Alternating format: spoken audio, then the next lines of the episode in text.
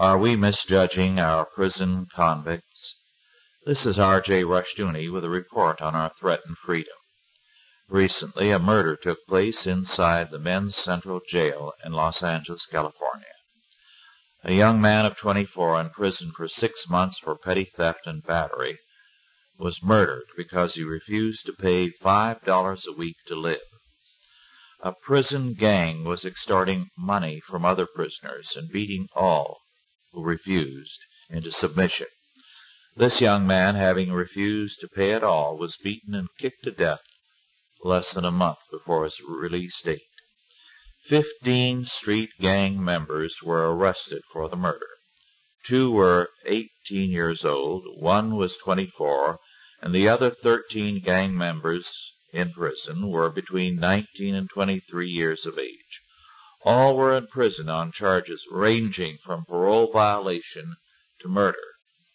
This extortion racket was not unknown to the jailers. According to Deputy District Attorney Peter Berman, and I quote, any non-gang was to be charged $5 a week to live on the row, and if he didn't like it, he would be beaten up. The jailers would have to remove him and bring in another guy to be extorted.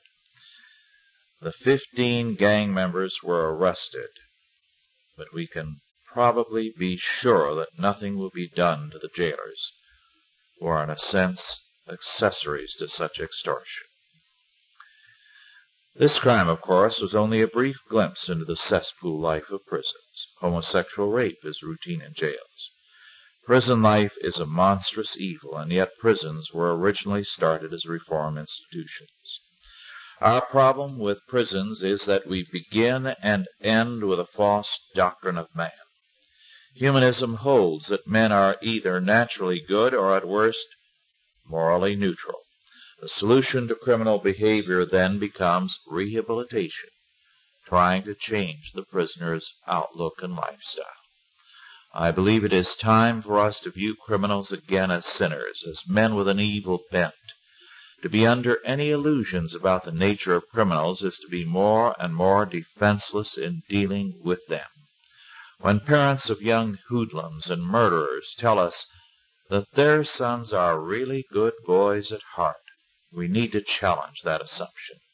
I am weary of reading about model boys suddenly going wrong, only to find out too often that they were manifesting their evil character long before, only to have their parents cover up for them.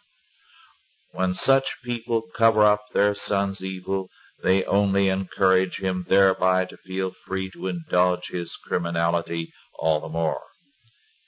If we regard our criminals as unfortunate men and boys, we are misjudging them. If we treat criminals as people who are really good at heart, we are fools and suckers. The more respect and freedom we give to evil men and to criminals, the less freedom there will be for us to enjoy. This has been R.J. Rushdoony with a report on our threat freedom.